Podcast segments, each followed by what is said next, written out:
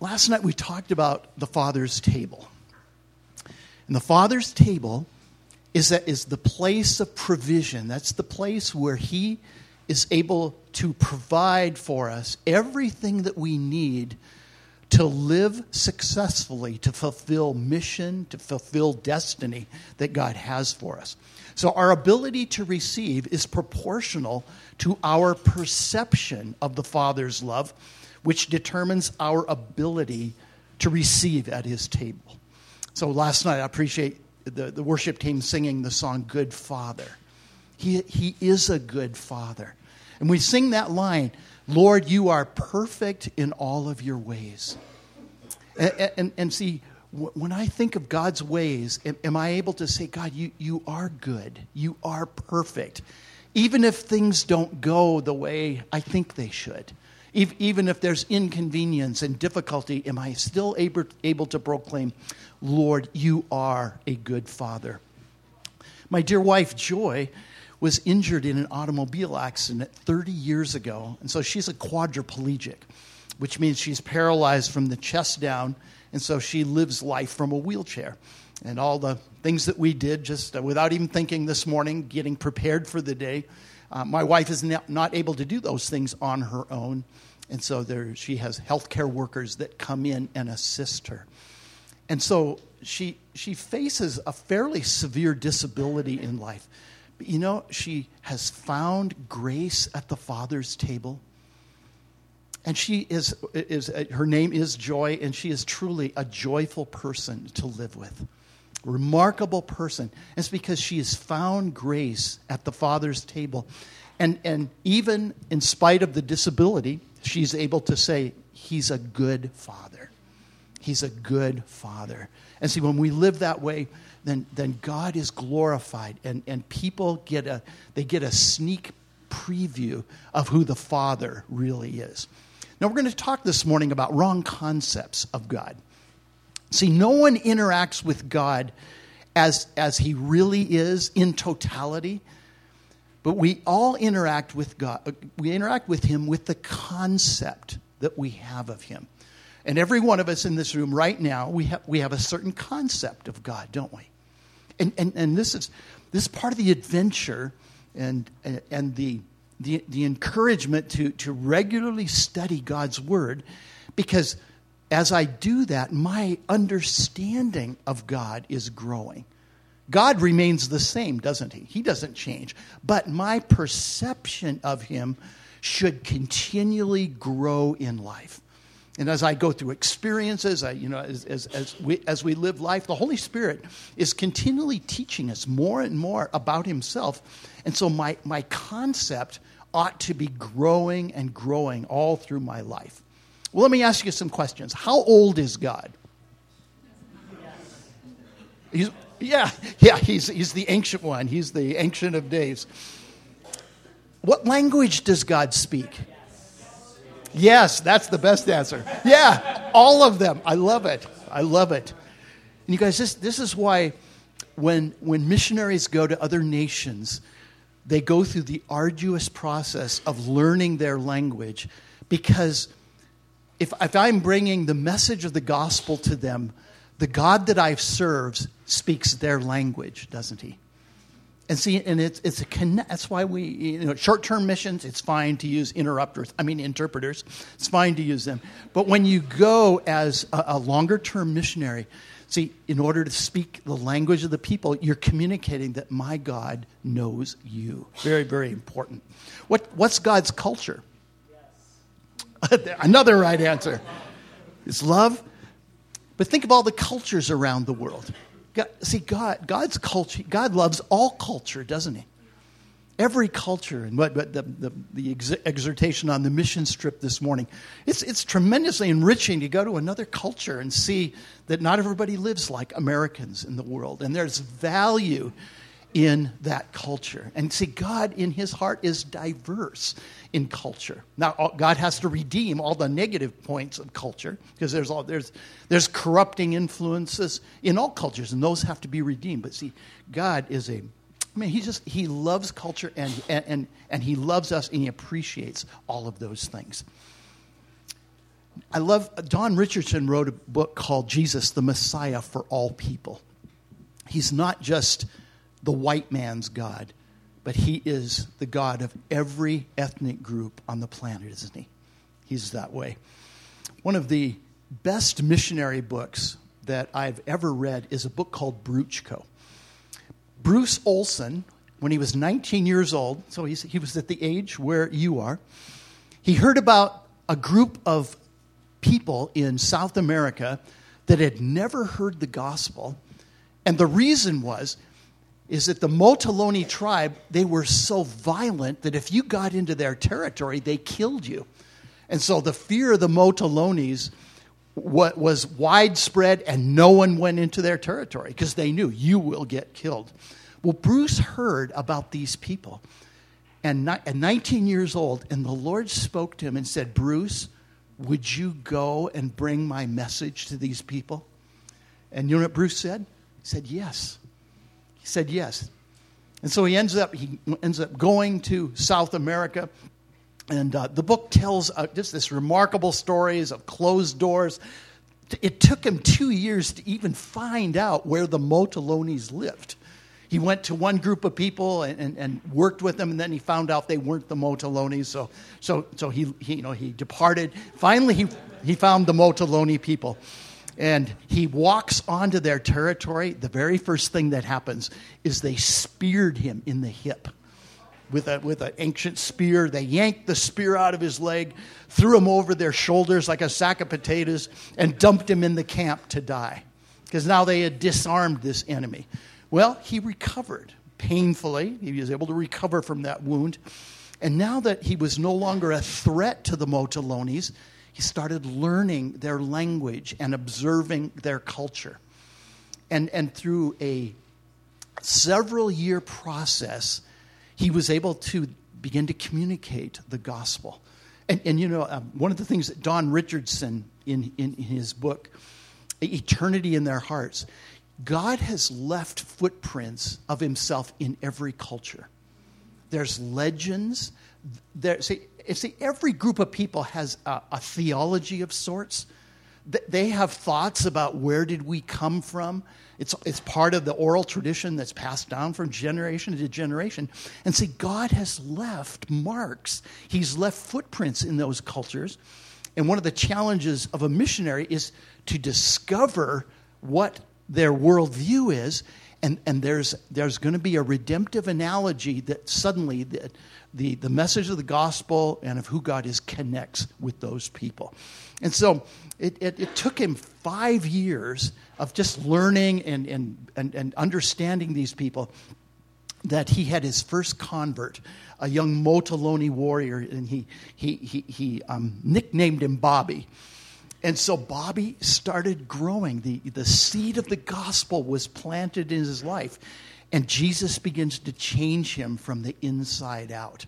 And of course, you know, us being uh, good missionaries, Bruce was, was saying, Now, Bobby, you need, to, you need to share the gospel with your people. And Bobby was really resistant to that. And, and Bruce couldn't understand why. And um, and, and Bobby didn't have the language in English to really tell him why. But, but here, here's the deal in the Motilone culture, it was inappropriate for the young people to teach the old people. That was not done. Young, it would be presumptuous, arrogant, and dismissed if a young person started teaching the older people. So what happens is they they all knew something had happened to Bobby, the whole tribe. And so they watched him for six months and they watched his life change. See, they saw the evidence of, of the inward change that the gospel brings. And every couple of times a year, the Motilones, they would gather uh, the, the wider tribe and, and they would they, they actually lived in hammocks in trees, like 60 feet high. That's how, how everybody lived. And, and when they had these festivals, they would sing. And that's how they passed on the Motilone way of life, the oral tradition, kind of, you know, their theology. It would, it, would, it, was, it would happen as they would sing, and they were beautiful singers. And these, these song fests would go on for days. And they would just sing day and night. And one of the elders asked Bobby to sing. And he sang the gospel. And the whole tribe ended up coming to know Jesus. Oh, it's, it's, such a glory. It's, it's, that's what we pray for. That's what we want to have happen as, as, we go and we share the gospel, plant the gospel in other nations. It's like some of you are going to go to Jordan this summer and be part of the process of planting the seeds of the gospel there. And so, as, as Bobby was growing, uh, one day Bruce uh, just asked him, because he just wants to make sure that Bobby is really getting, you know, this Jesus thing. And he says, Now, Bobby, who, who, tell me again, who is Jesus?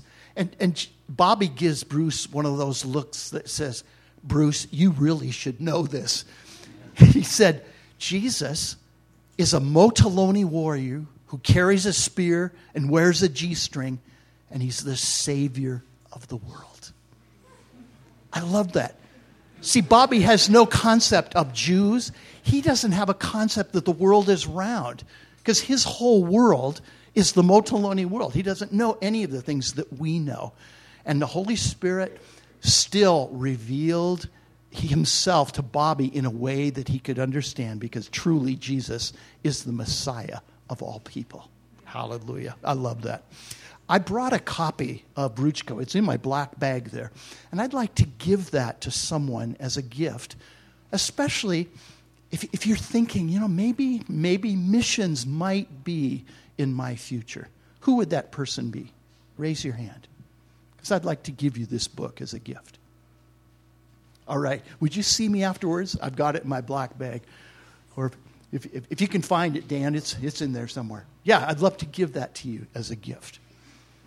Now, we're going to talk about wrong concepts of God. Can I get the uh, PowerPoint back? Or did I do something? Oh, thank you very much. Okay, so what I want to do is I want to give you seven wrong concepts. And as we go through these, would you identify in your own thinking one or two of these that, that you would identify with and say, yeah, I think maybe I see God in that way? The first one is called God's the cosmic killjoy. All right, something is not working here as well. Anyway, so what was supposed to have happen is that these other pictures were supposed to pop up as, as uh, in time. And, and so now the reason I chose faces is that David says this. He says, Lord, I will seek your face. And see, that's why the knowing the face of God is so important because if we perceive God having an alien face, then see, then, then we don't really know the Father the way He wants us to know Him. And so, yeah, there's all kinds of faces popping up here. Yeah. So, the first wrong concept is the cosmic killjoy. This is the, this is the concept of God that's it's all austere, no fun allowed. My friend James Demude, who, uh, who just recently uh, finished being a campus minister in Michigan, and now he's uh, in military chaplaincy. And so for, uh, for 15 years, he was in Midland, Michigan, pioneering and, and um, being a Chi Alpha pastor. And he told me this story. He said that when he was two years old, his father abandoned the family. And, and see what that what did to James is that left a father wound in his life. To be abandoned by either parent is a terrible thing to be abandoned by your Father sets up a difficulty in perceiving our Heavenly Father to be trustworthy. And he, he said it just threw our family into a tailspin financially and every way. And a couple of years later, his mom met uh, a wonderful Christian man, and, and they, they decided to get married. And James was pretty excited because he, he, he really liked uh, this man that would become his stepfather. And, and at the end of that year, at that time they were living in Canada, and his mom told James, Now, son, we're, we're, we're going we're to move to America because we believe the Lord is, is directing us. And James was really angry about that because he, by this time he's in second grade, and all, a lot of the pain of the divorce and all of that was kind of subsiding.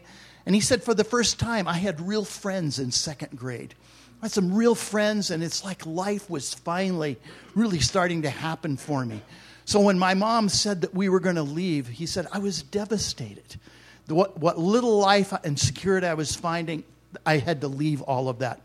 He said the very last day, the teacher had instructed the, his classmates to bring these little home, handmade gifts. And so they all gave him these gifts. And he said, Dick, it's the best day of my life. And the teacher put all the gifts in, in, in a little garbage sack. And, and he said, I, I walked home and, and he said, I was angry.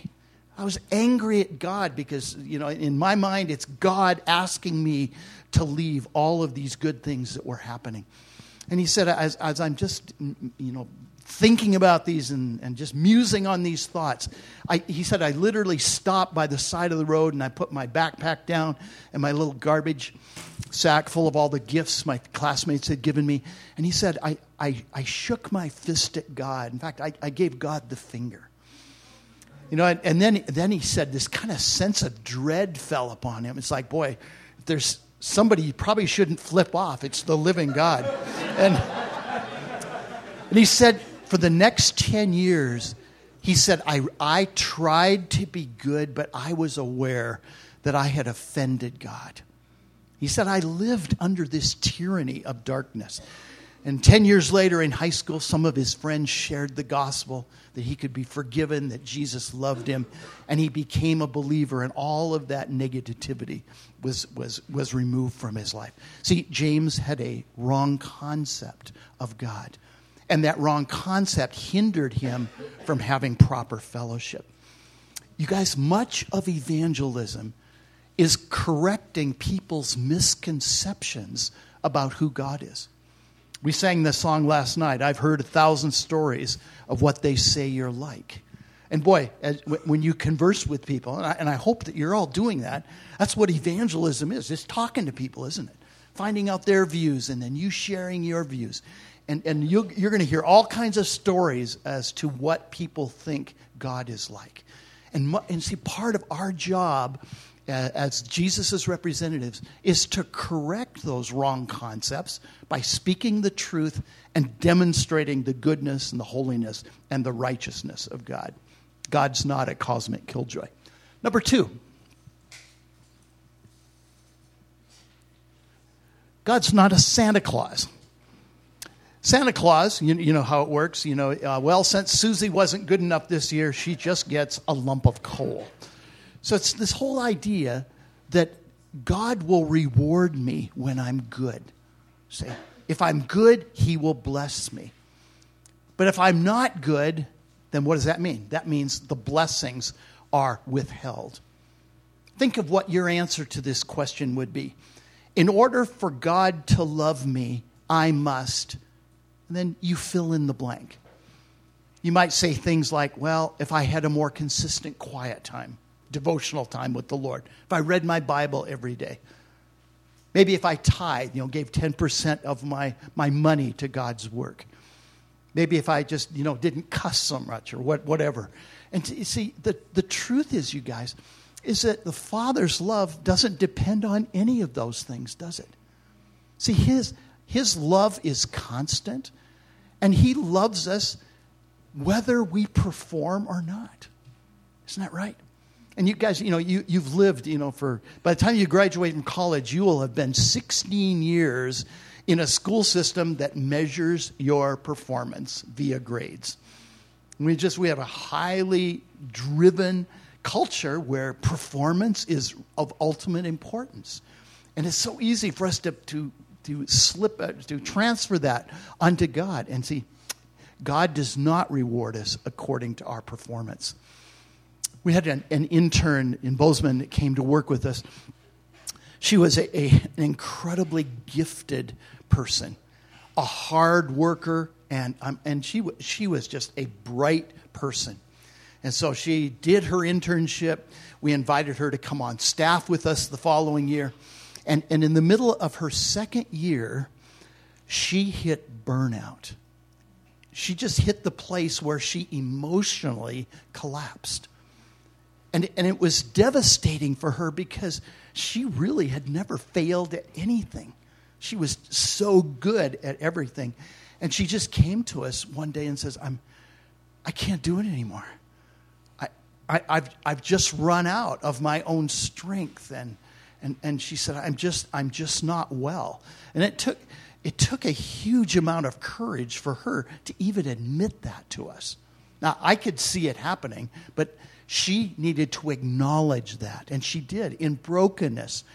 This very capable person said, I can't do this anymore. And I encouraged her. I said, Would, would you be willing to share with all of Chi Alpha what, what is going on in your life? And she dreaded doing that because her identity was so much wrapped up in her performance. And, and she always did the right thing. And see, that, that was her identity. And it was very difficult for her to stand up in front of Chi Alpha and to admit that she had failed. But she finally agreed to do it. Now, the reason I did that is that God opposes the proud, right? But he gives grace to the humble. See, when I don't share my issues, that is pride. And God cannot give grace when there's pride. When we ad- admit our struggle, that's what confessing our sins, acknowledging our sins. When I admit my need be- before Christian friends that love me. That's where the grace comes. And see, and Jenny was struggling so much with her sense of personal failure. And she felt, I failed all of Chi Alpha by, by my actions. And, and she told me, she said, Dick, they're going to hate me. They're going to hate me. And I said, No, they're not going to hate you. She agreed to do it. And it was a precious moment in uh, this very capable woman now in tears saying, I cannot do this. And I, and I need your help. And as she finished, I invited people to come forward and pray for Jenny, and everybody came. I mean, the whole, it was just this mass prayer. And it, and it was such a revelation to Jenny of the Father's love. Here, not when she was performing well, when she was at her worst, everyone came alongside her and said, You know, we love you. And you know what our students did? We found a ministry in Pennsylvania that specifically deals with pastors that have hit burnout. And the students raised $2,500 and sent her there. And that month really helped reorientate and bring her to health.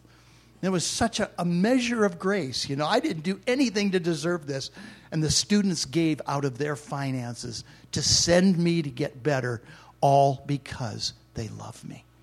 See, God is not a Santa Claus, He does not grade us on our performance.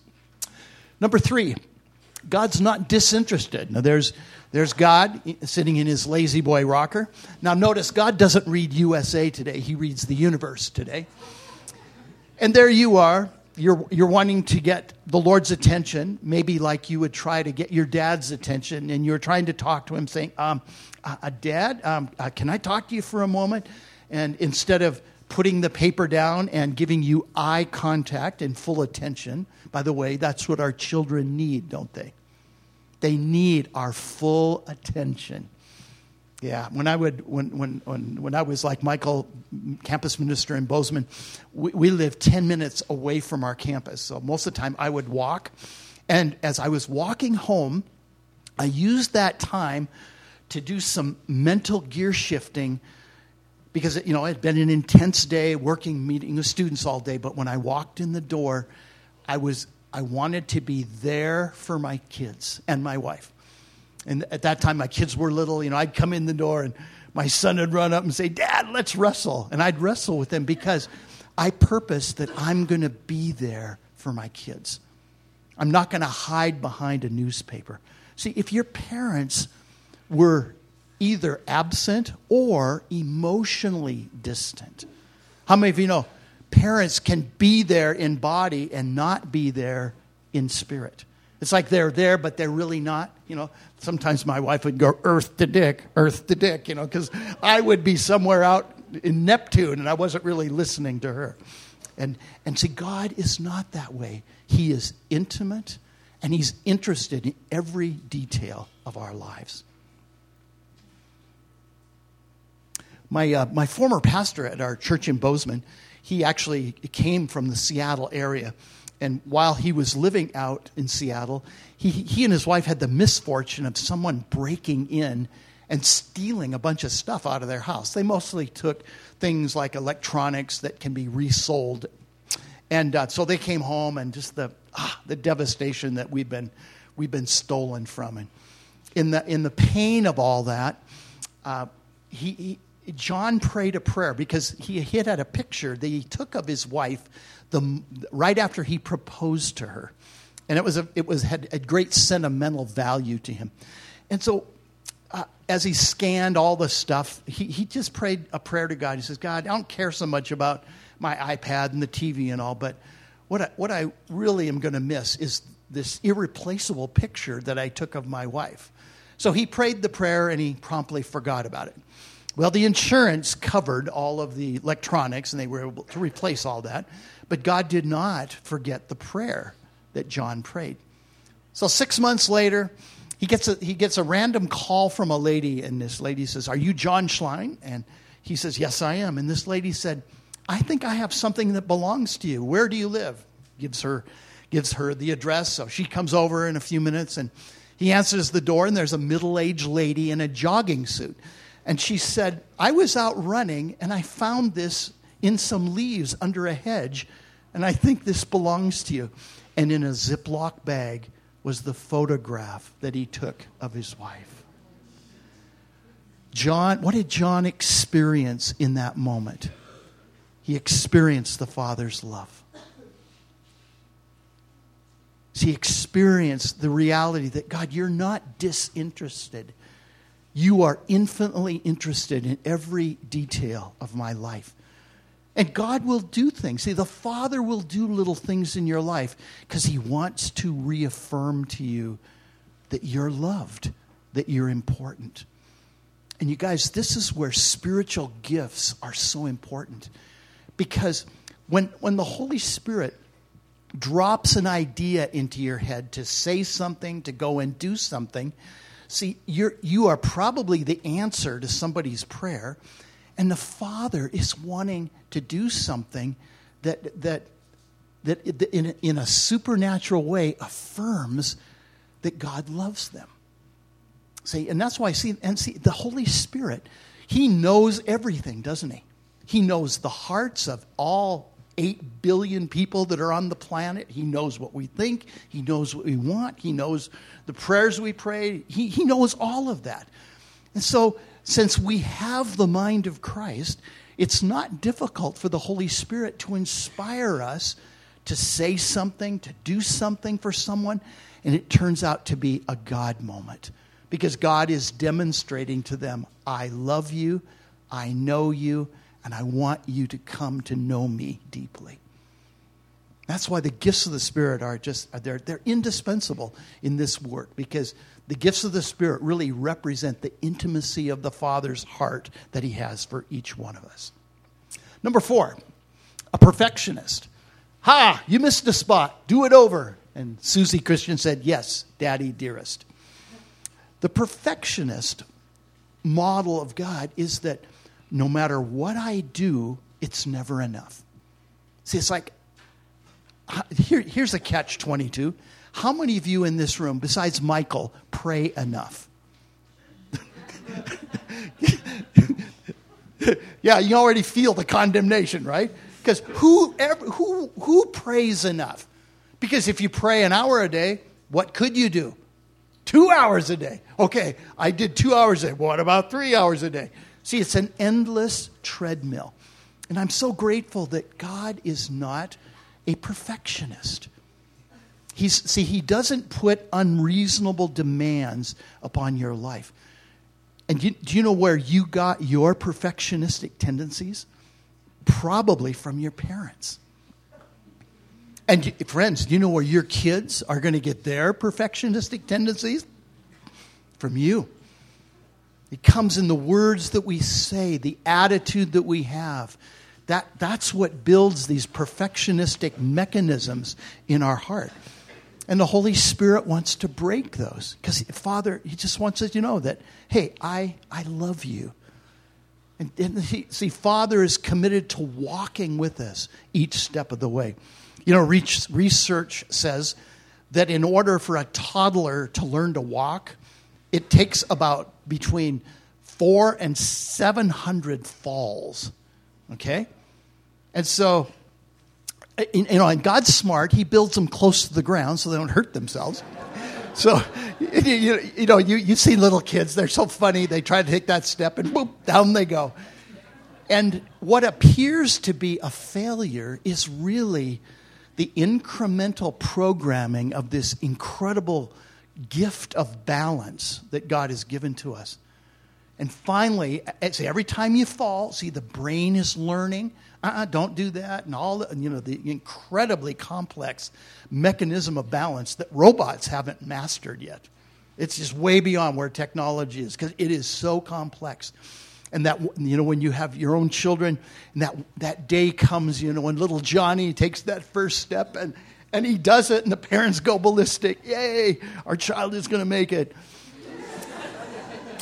it's a day of it's a day of great delight. But see, God, God, I think views us the same way. We're we're going to have many falls and tumbles, but the Lord redeems that, and He's going to bring us to that ultimate place where we're going to walk maturely with Him.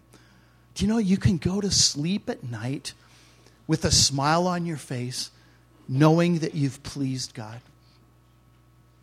And, that, and we're not there, are we? I mean, we're, we're still in the process of overcoming sin.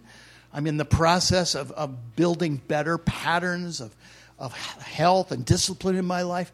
And see, Father knows all that. And he, what, what he says is, he says, I love you, and I'm committed to helping you. You know, I'm committed to helping you, and the day will come when you will overcome that issue. And it's not going to be in your, in your life anymore, and you're going to glorify me. God is not a perfectionist.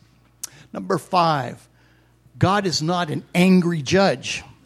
Have you ever seen Judge Judy on TV? God is not like Judge Judy. Praise God. See, it, it, sometimes preachers can portray God as an angry judge. And, and there, there, how many of you know there is a place for righteous anger?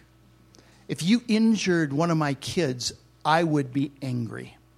And I would appropriately respond if you tried to hurt one of my children when they were, when they were little. That's an appropriate expression of anger.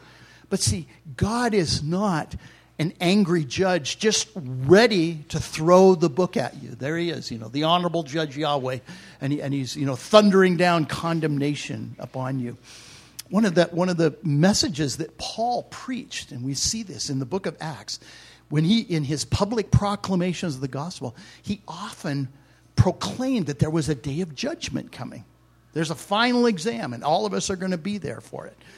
But it wasn't delivered with a threat. It's like, boy, you better get your life right or you're going you're to be dangled over the flames of hell. No, it was delivered with incredible compassion and, and a sense of coaxing from the heart of the Father that I want you to repent so that you can be with me forever. See, and if, if either of your parents were given to anger, then that sets up a barrier for understanding does the, is the father angry with me? One of our summer job project students, his dad was a pastor, but his dad incessantly would yell at him. And, and, and, and the yelling would go on for minutes and minutes as, as he would just launch into this uncontrollable tirade. And you can imagine the, just the wounds that that made in his heart. And when he was with us for the summer, and, and I teach the Father Heart message to all of the students each year, and he, he found real grace in forgiving his dad and, and, and realizing I, my, my heavenly father is not angry with me all the time. And when he corrects me, he's not going to yell at me, which, you know, just caused him to withdraw. Because, you know, anybody, when you're little and somebody just starts unloading verbally and yelling at it just causes you to withdraw, just like a turtle withdrawing into, into, the, into your shell. And that, see, that's he had learned to live that way. And God very graciously began to heal him. And it was just a, it was just a, it was a powerful thing. See, sometimes people, I've, I've, had, I've had students, And, I, and I, I said, How's your Bible reading going? And they'll say, Well, not so well. And I said, Why? And they say this it's because every time I read the Bible, I feel condemned. See, there's a wrong view of God, isn't there? He is not the one who condemns, He's the one who convicts. He, he, he brings conviction to us, but He does it out of His love so that we can become closer to Him. Hallelujah.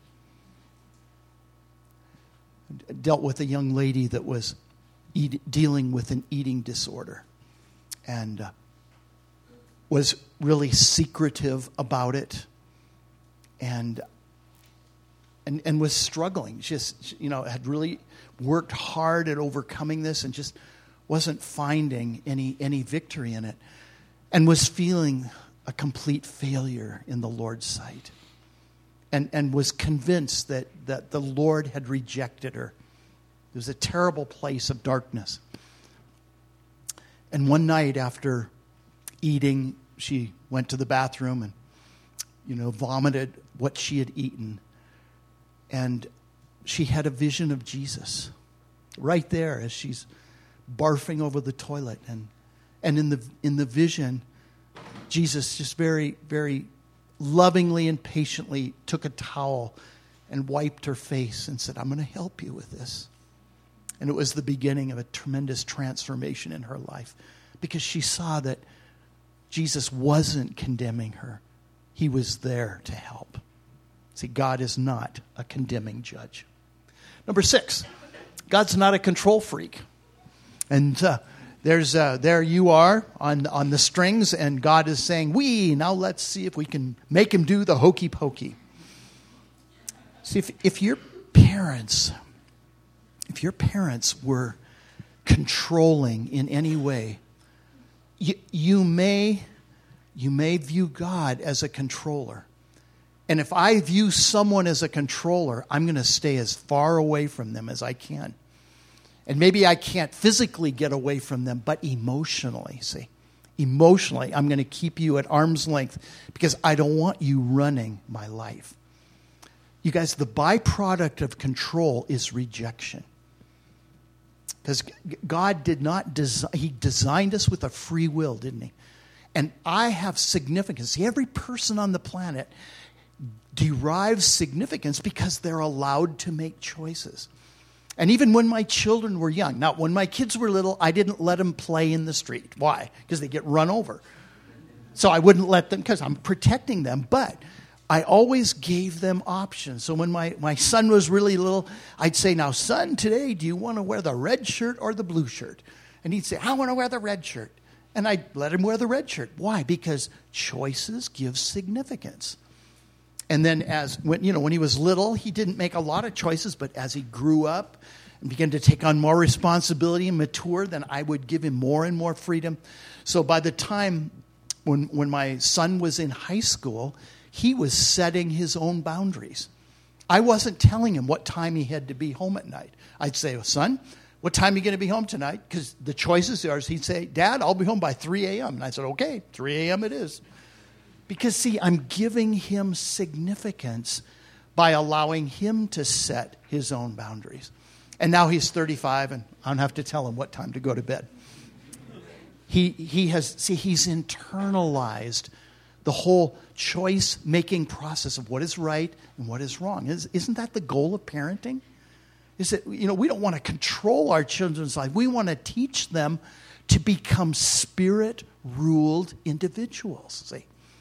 And we do that by setting boundaries and then within those boundaries giving them freedom. And that's exactly what our Heavenly Father does. He wants you to be a spirit ruled individual where you don't need external boundaries to keep you from doing things, but you become an inwardly ruled person, a person of self control. Proverbs says that he who controls his own spirit is greater than he who takes a city. And that's what God, and that's what the Father is working in our lives. And so if you've, if you've, had, if, if you've had some issues with, with your parents or an, an, another authority figure over you feel like they're, they're trying to control you, then God wants to take you through a process of healing because Father is the kindest person in the universe. He, he's the best person to be aligned with. All right, number seven God's not religious. And God is saying, Yes, smashing performance with your prayers and all. Now off with you to, to do more good works.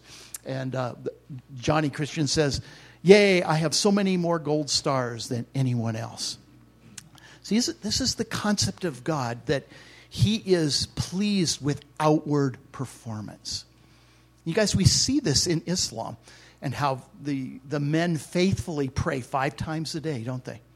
And they, they, they bow down and they, take, they have their prayer mats and, and they pray. Now, if you ask an Islamic person what they're praying about, they are praying prayers that they were taught to pray. And many times it's prayer in Arabic, and they don't, if they don't know Arabic, they don't even know what they're praying, but they're doing the performance. And that's what Allah requires. And see, God does not require outward performance. We have, see, guys, we have to be careful that we, that we don't do the disciplines of devotion, and we, we, taught, we teach on that.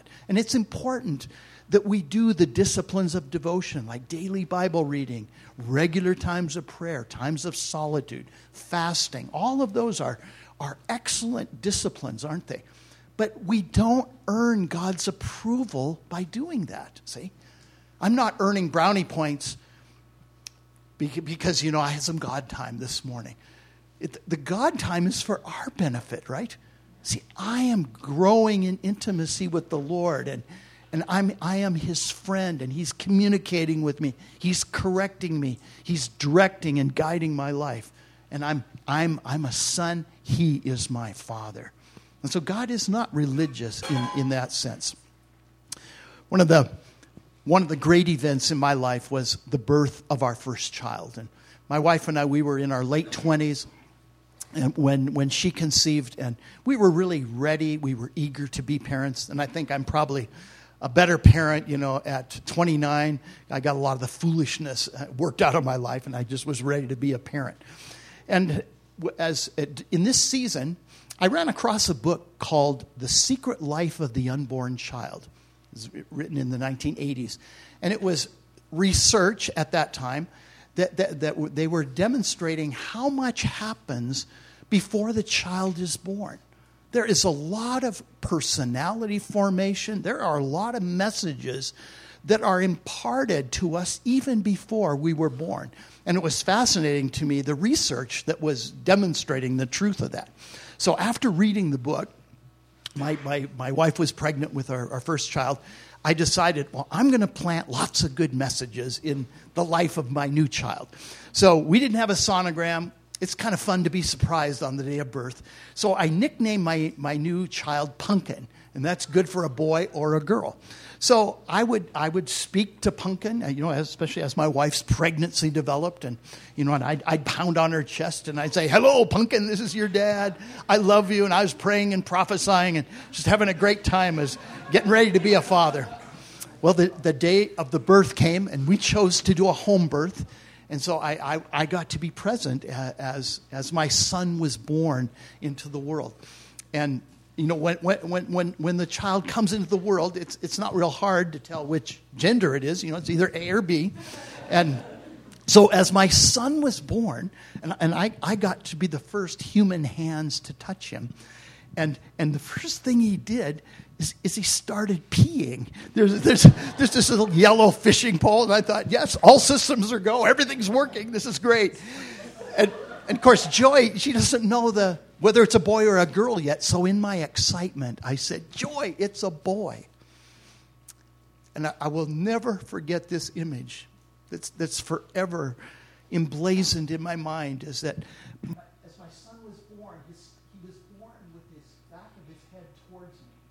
But as soon as I said, Joy, it's a boy, he turned and he looked at me. It's because he, he recognized the voice. That's the voice of my daddy. And, and in that moment, there was a bond created. And, and that bond remains. The same thing happened three years later when my daughter was born. It was, um, it, it's an incredible thing. And I had to be a parent to really understand the depths of a, of, of a parent's love. So I, I, experienced it growing up, and I had an excellent father and mother, and I was the beneficiary. But when I became a parent of my own child, for the first time, I understood how much our Heavenly Father loves us. I understood because there's nothing that I won't do for my kids.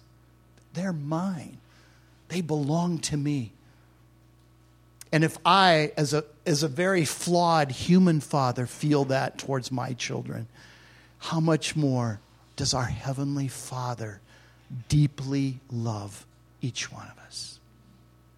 I want you to close your eyes.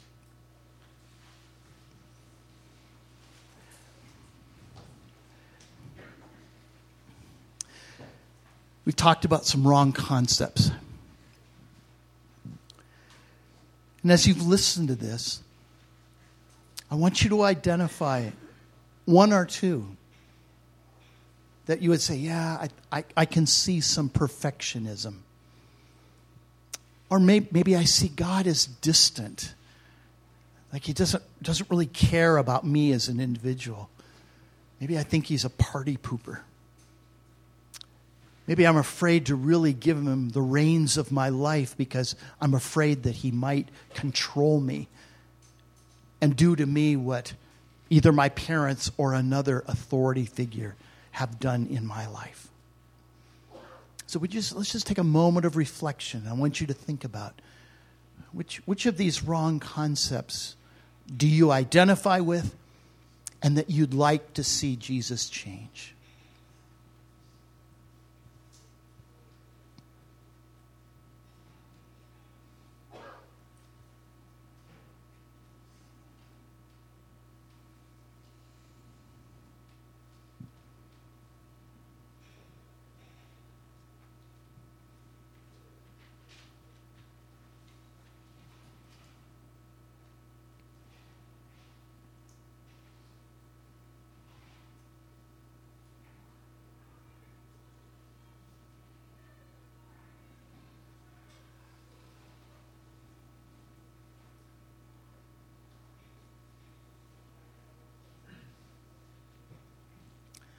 So, Holy Spirit, will you come to us during this time?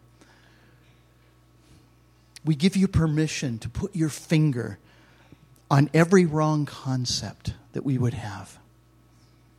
We, we give you permission because you want us to know you as you truly are, Lord. You, you want us to know the depths of your being, the, the limitless, the limitless bounty of your love, the pristine beauty of your holiness, the majesty of your justice, the depths of your mercy, and the unfathomable riches of your goodness. Lord, you want us to know all of these things deeply.